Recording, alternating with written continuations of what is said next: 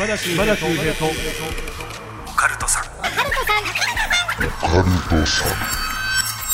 島田秀平とオカルトさん島田秀平とオカルトさん第108回の配信です108回というとねまあ煩悩の数とも言いますけども、えー、世間はゴールデンウィークにね入りまして皆さんちょっとねいろいろ大変だったご時世もちょっと落ち着いてきて旅行に行かれる方多いんじゃないでしょうかねそんな中やっぱりねこの島田秀平とオカルトさん的にはまあ、やっぱりこうパワースポットいろんなね神社仏閣なんかもねご紹介したいと思うんですよ。でそんな中やっぱりねせっかくこう旅行に、まあ、今回は長い方9連休ですか行かれるということでお勧めしたいのが、まあ、なんといっても伊勢神宮と善光寺ということになってきますかね。まあ、あの伊勢神宮さんといいますとねもう神社たくさん全国ありますがその中の総氏神、まあ、心のふるさととも言われていますからまあ、一生のうちに一度は前で伊勢参りなんて言われてますけどもねこの機会に行かれるのはなんかすごくいいんじゃないかと思いますね。でそして同じように一生のうちに一度は前で善光寺と言われてるねお寺さんがこの長野県長野市にありまして、まあ、長野駅からも歩いても行けます15分ぐらい、まあ、車で行ったらすぐなんですがこの善光寺さんもね行っていただきたいと思うんですよ。でなんでかって言いますと善光寺というのはお参りをすると極楽浄土に行けるというふうに信じられているお寺さんなんですね。でさらにね結構あの注目されてるのがお守りでしてここあのすごく人気なんですけども黒い、えデザインでですねその真ん中にあの漢字の「勝」という文字が書いた「勝守り」「勝ち守り」というお守りが非常に今人気なんですね。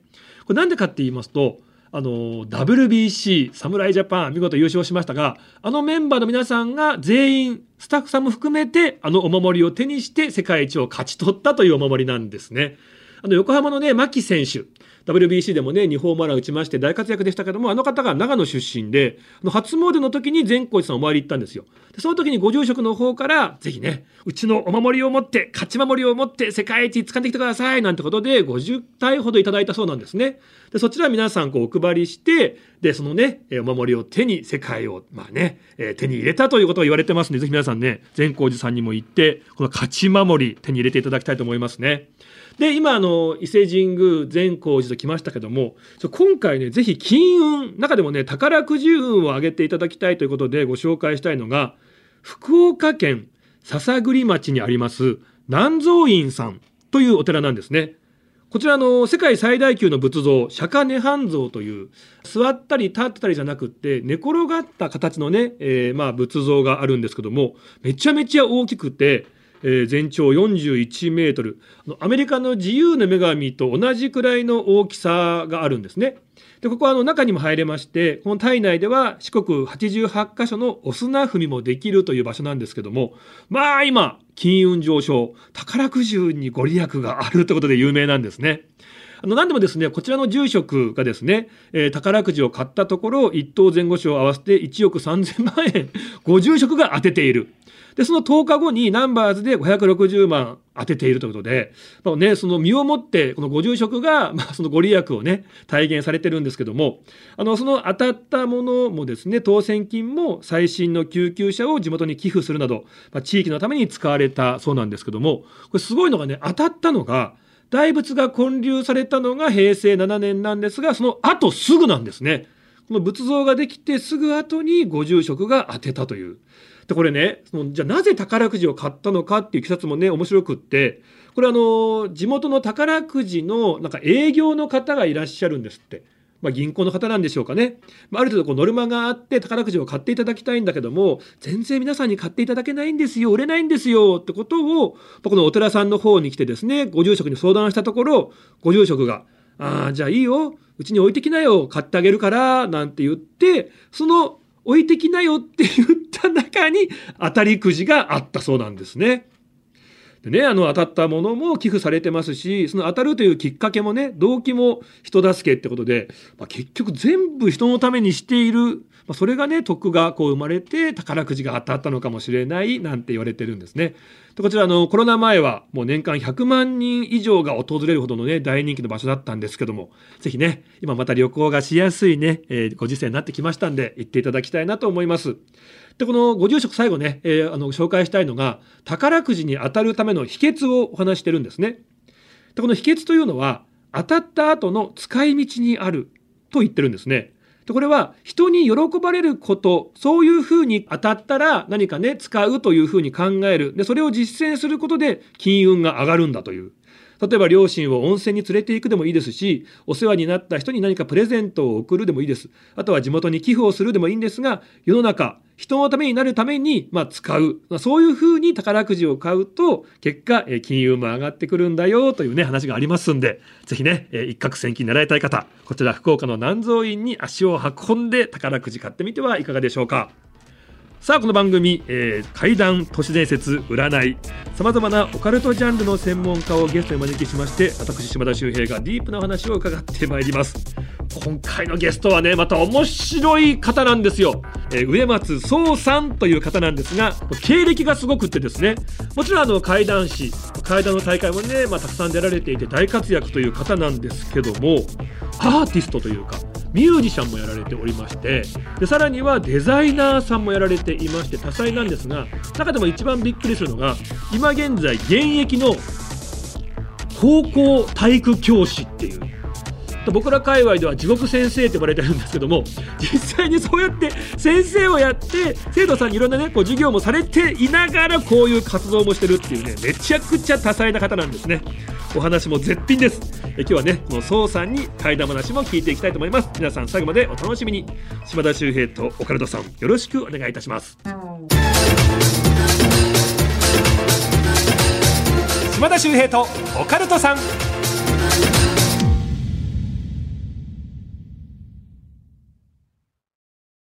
ようこそ闇の世界へ。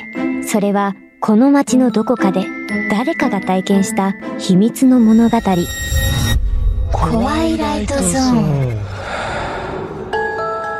福原遥がご案内します。詳しくは日本放送ポッドキャストステーションで。ラジオネーム麦飯さんからの留守電です。先日霊感のある友達と都内の某遊園地に2人で遊びに行きました。その子は霊が見える体質なのに怖いから私はお化け屋敷には入らないよ。一人で行ってきてそう言うんで私は一人でお化け屋敷に入りました。私を待っている間その子は同じフロアにあるトイレに行ったようでお化け屋敷から出てきてから「怖かった」と言った私に一言こう言ったんです。そこの女子トイレに霊いたよ。この一言が一番怖かったです。島田秀平とオカルト。上松そうです。よろしくお願いします。僕先ほど、えご紹介に預かりましたように学校の先生をしているんですけどもつい最近学校の生徒から聞いたちょっとフレッシュって言っていいか分かんないですけどフレッシュな怖いお話を聞かせていただいたのでちょっとそれを今ここでお話ししたいんですけどもお願いします、はい。あのー、その生徒今今高校生なんですけども中学校の卒業式の予行練習ってあるじゃないですか。で卒業式の数日前にやるんですけどもその時にその学校って決まって毎年毎年誰かが予行練習の時に何かに足をつかまれるっていうのが通例なんだそうでパッと見るともちろん何もない。でも明らかに何か手のようなものにつかまれるっていうのは毎年あるらしいんですよ。でもそれがどこの学年なのかどこのクラスなのかっていうのは決まってないそうなので今年はどこの学年のどのクラスがつかまれるんだろうっていうふうにみんなで噂をし合ってるんですね。じゃあ今年は誰がつかまれるんだろうと思ったらとある学年のとあるクラスの女の子が急にキャッ言った時に、うん、手じゃなくて髪の毛が絡まってたっていう。んですよ、え。ー、今年は手じゃなかった。髪の毛が絡まっててしかもいつもだったら消えてるはずなのに髪の毛が絡まったままなんですって、え。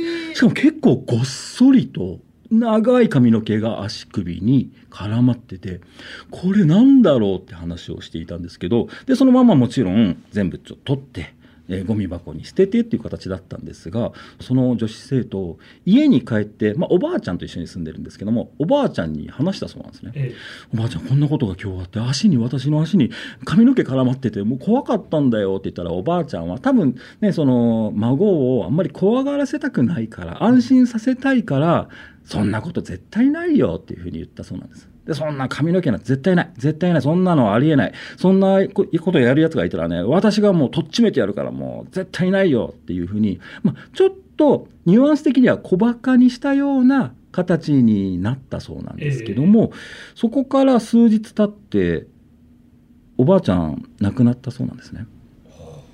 死因が窒息死。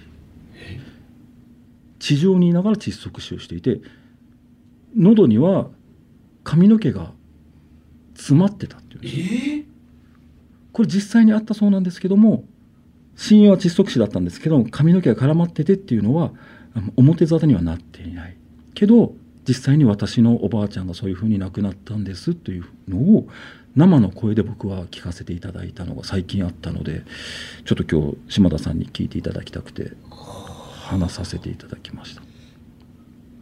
まあ、まずすごいのがやっぱりねあの現役で体育教師やられてるんで、まあ、いろんな怪談師の方ねあの友達から聞いたんだとかはい、でライブをしてる時にお客さんから聞いたんだってありますけどはい、生徒さんから聞いたんだっていうね。はい、まず入ってくる入手ルートが独特っていう。で独特ですね。はい。もやっぱ話自体は本当に大変な話でしたね。だってそうなってしまったご本人の女子生徒さんからお話聞いたんですもんね。はい、なのでまあその生徒も特に嘘をつくような子じゃないですし、ご家族にねご不幸もあってっていう、はいそうなんですそうなんです。なんかあの卒業式にね足をつかむなんていうから例えば卒業生の誰かとか、はい。なんかそういう方がなんかいたずらでとか微笑ましい話なのかと思ってたんですけどはい。途端に話が変わってきましたよね。そうなんですよね。結構生徒からいただく話ってあのつながってないというかこれなんだろう不思議だな理由もわからないっていうことが結構多かったりしますね、まあ、実は怪談ならではですよね。そうですね。ただそれにしてもその髪の毛がはい。絡まって消えないっていうもうある意味物質化現象じゃないですか。そうですね。でそれを捨てたにもかかわらず、ん。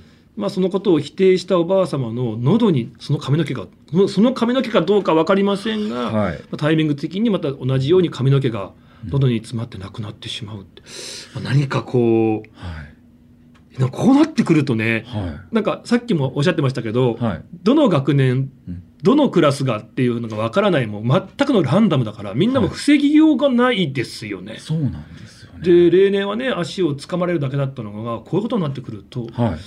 ちょっともうなんか予行練習はい。もうなんかねこう今後やってっていいのかどうかみたいな話になってきますよね。そうなんですよね、うん。その学校自体になんかその曰くがあるのか全く分かんないんですけど結構そういう話って多い気がしますね。はあいやーやっぱりこうね、はい上松壮さんならではの話でしたありがとうございましたありがとうございます。改めて、えーご紹介いたします今日のゲスト上松壮さんです、はいお願いいたします。松総と申します。よろしくお願いします。ちょっとぜひ皆さん知っていただきたいのでね、プロフィール、えーご紹介させていただきますけどおも、東京都新島出身なんですよね。はい、そうです。で、アーティストやられて、はい音楽活動でベーシストもやられてますよね。はい。で、デザイナーもやられてまして、はい。現役の体育教師も本当やられてるっていう。はい、そうです。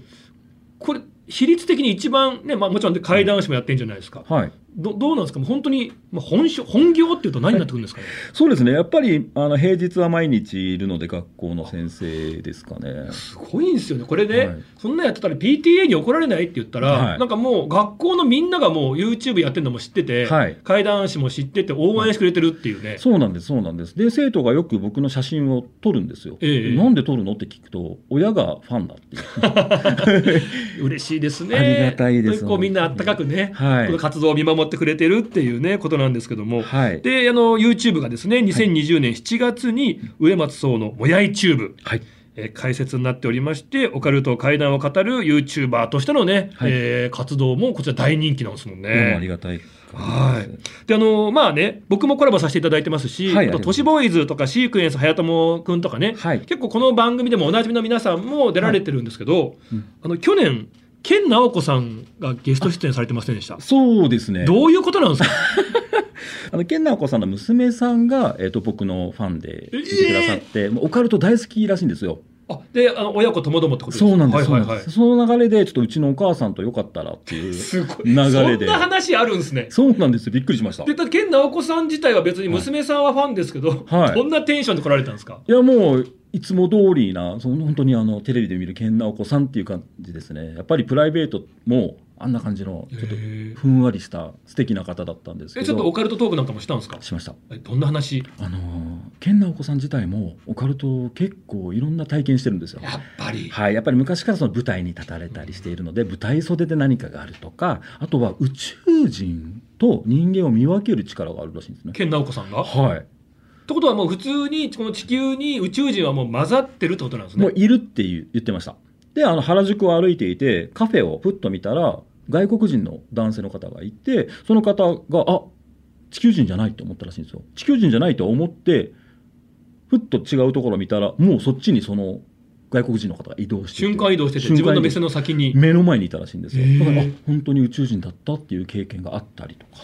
なんとかあのこの番組にその健直子さんブッキングできないですかね？いやそれは島田さんの方がつながってないですか？いや多分ほら娘さんが僕のファンでもし会ってくれればいいんでしょうけども、はいすごいですね。健直子さんが出演するかどうかっていうのは娘がファンかどうかっていう、そうそうそうそうそうそう でもあの島田さんの番組とかチャンネルも娘さんももう大ファンであ本当ですか？見てるって言ってました。ちょっとワンチャン行ってみます？ワンチャンって？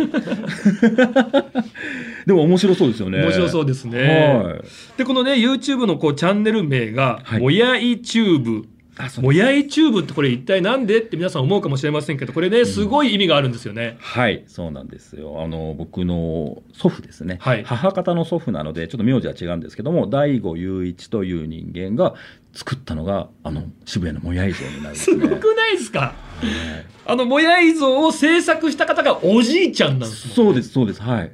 えだえおじいちゃまはじゃあそういう芸術家とかって方なんですか？もともとこけし彫り職人だったんですよ。はいはいはいこけしを彫ってたんですけどこけしってまあいろんなところに民芸品としてあるので、ちょっとこれ新島のオリジナルにはならないぞということで、ちょっとじゃあオリジナルを考えようということで、その新島にしかない石っていうのがあるんですよ。ええ宝河石という、その新島とあとイタリアのリパリ島ってところにしかないんですけども、これを使って何か彫ろう、あ、顔を彫ろう。そんな時に、もやいっていう方言が新島にあるなって思ったんですよ。うん萌えっていう方言が助け合いっていう意味なんですへねーだからみんなで助け合っていこうねっていうモニュメントを掘ったらもっと世界が平和になるんじゃないかっていうことであもやいあモアイ像ってあるなってことででちょっと巨石に顔を彫ろうっていうことでそこから始めたでもそれ掘ったわけですよね。なんでそれがあの渋谷の今駅前に今はいあれが置かれてるわけですか？あれもともとあの渋谷区と、えー新島がいろいろと友好都市というかそういはあ。ったのもありますしあと流行の最先端がやっぱり昔から渋谷だったんですよ。ええ。最先端の場所に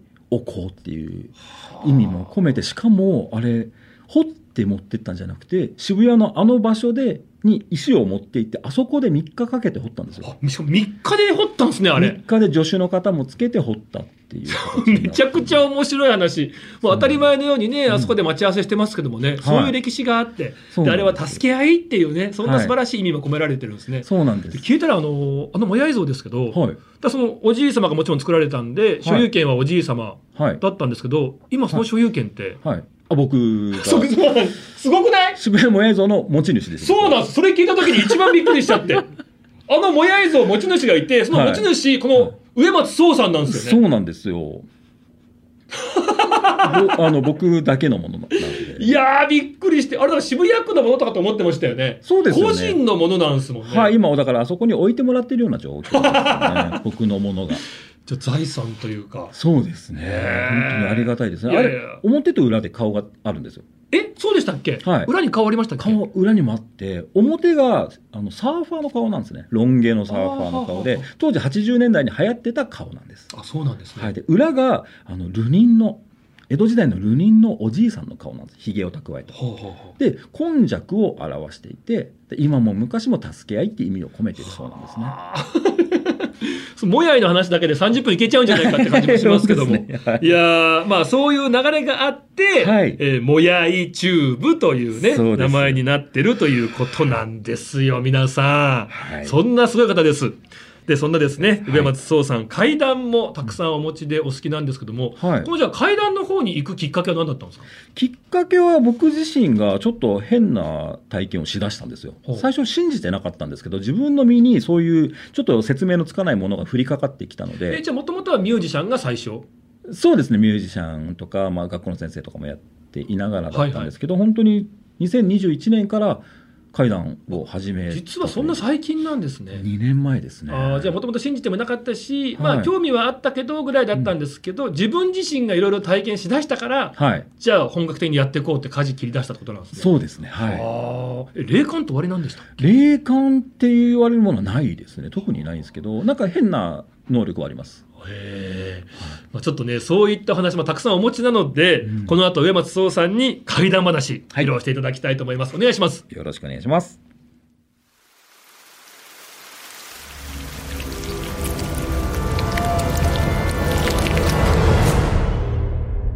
島田秀平とオカルトさん。それでは上松壮さんお願いいたします。はい。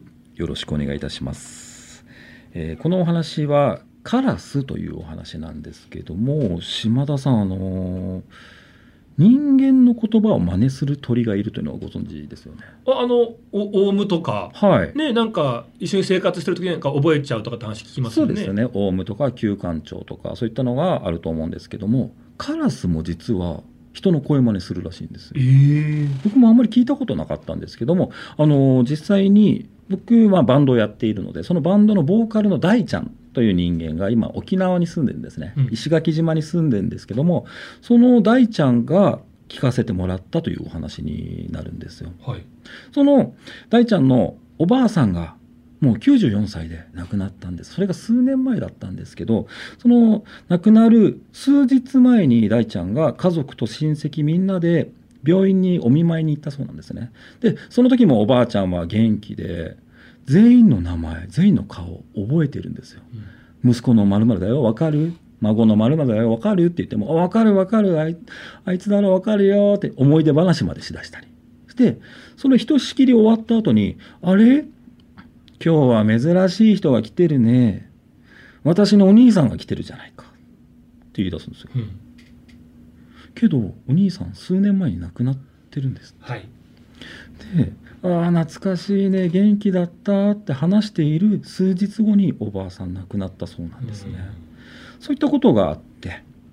でその時に大ちゃんがすごく印象的だったのが窓の外に大きなカラスがいたって言うんですよ。うん。それが印象的だったなと思っていてとある時に親戚のおばさんと会うことがあったのでそのおばさんにその話をしたんですってなんか窓の外に大きいカラスがいたんだよね。あれ何だったんだろうって話してたらそのおばさんが「大ちゃん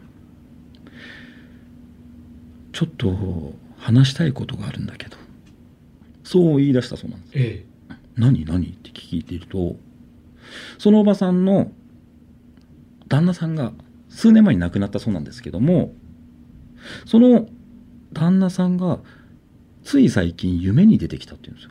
えうん。で夢の中で、まあ、そのおばさんカズちゃんって言うんですけど「カズちゃん元気だった？よかったらこっちおいでよ。たこっち楽しいよ。いいからおいでおいで。楽しいから。おいでよ。おいでよ。おいでよ」めちゃくちゃ誘ってくるんですって。うん。でその先にはその旦那さんの先には後ろに川が流れていてそこに船がはあ。止まってたんです、船に乗れ船に乗れって言うんですけどあ分かった今行くからちょっと待っててっていうふうにちょっと荷物を整理してたら思い出したことが一つあってあ私明日踊りの発表会があるんだ。そう思い出したのであごめん私ちょっと明日踊りの発表会があるからちょっとそれが終わってから行くから先行っててごめんねごめんねって言っているとふっと目が覚めたそうなんです、うん。すると朝だった。枕元に身に覚えのないまとまった荷物が置いてあったっていうんです。うんでまあ気にせずにちょっと気持ち悪い夢だったなそう思ってまあ着替えて踊りの発表会行くんで玄関ガチャッと出たら玄関先に大きいカラスがいたっていうんですね。うんカラスなんでこんなとこにと思っているとそのカラスが急に泣くんじゃなくて喋り出したっていう元旦那さんの声で「カズちゃん行こうよ。言ったじゃんさっきもおいでよ。おいでよ。早くおいでおいで。夢で見た声と同じ声でカラスが誘ってくるんですって。それも怖かったしちょっとこのままだといけないな。そう思った瞬間にカズちゃんフラッシュバックしたことがあるんですよ。うん。何かというと昔そのおばさんが小さい頃に小学生の頃親友の女の子が海で溺れて亡くなってしまったそうなんですねもうそれが悲しくて悲しくて1週間もずっと泣いていたんですがその1週間経った頃に家で泣いているとどっからともなく「カズちゃんカズちゃんおいで私だよ。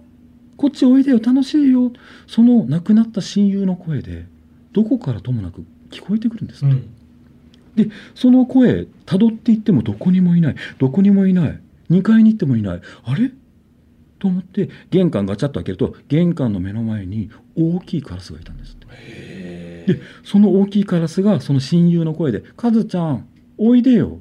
楽しいよこっち。早くおいで。おいで荷物まとめて。おいでおいでおいで」そう言ってきたのを思い出してまた目の前に大きいカラスがいて亡くなった旦那さんの声で喋ってるこれもしかすると私を連れて行こうとしてるんじゃないか、そう思ったのでそのカズちゃんおばさんはもう目の目の前にあるほうきとか木の枝を使って追い払ったそうなんです。ね追い払おうとしたらそのカラスが「カズちゃんおいでおいで」そう言っている声がバサバサバサと飛びながらまたは旦那さんの声で「ははははははは」笑いながら飛んでいなくなっていったっていうんですよそんな経験をそのおばさんがしたので大ちゃんに聞かせてもらったそうなんですが最後にそのおばさんが言ったのが「分かった大ちゃん。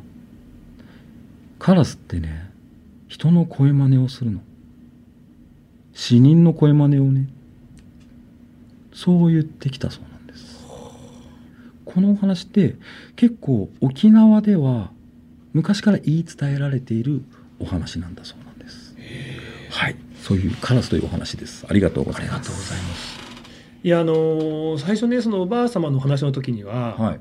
まあご先祖様というかね亡くなってしまった旦那さんが迎えに来てくれたのか。はい、だからカラスのもしかしたら姿を借りて、うん。まあお迎えに来たという、まあ、そういったあったかいお話なのかなと思ったりもしてたんですけども、はい、なんかのよくよく聞いてるとちょっとそういった存在とはまた別のはい、ちょっと怖い存在なのかなっていう印象になってきましたよね。そうですね。ちょっと死神的なものなのかなって思う。あの昔からの言い伝えであの、はい。カラスがカーカーカーカーたくさん鳴く家では、はい。間もなく死人が出るっていう言い伝えってあるじゃないですか。はい。それがすごい途中からなんかもう思い起こされて、はい。めちゃくちゃ怖かったんですよ。そうですね。だから僕らからすると、あ、カラス鳴いてるな。で、その家ではね、亡くなる方が出るんだけど、はい。僕らはね、ただの鳴き声だと思ってたけど、はい。あれって聞こえる人には、はい。話し声、人間の話し声になってたのかなっていう。はい。その連れてかれる本人にとっては。そうですよね。他の人から聞いたらカーカーだけどってことですよね。ってなると、うん。連れてかれてたんだっていう、はい。あの鳴き声めちゃくちゃ怖いですね。そうですよね。まあ、カラスっていうとね、まあ、ヤタガラスというね、昔ながらのね、話もありますし、あとは神様なんだって話もあったりとか、はい。まあ、なんでしょうね、あの、こう、真っ黒なね、はい。フォルムなんかもちょっとこう、神聖でもあり、少し怖いなんていうね、まあ、はい独特の鳥ですけども。そうですね。うなのでこの話を聞かせてもらってから僕もカラスの見方が変わりましたね。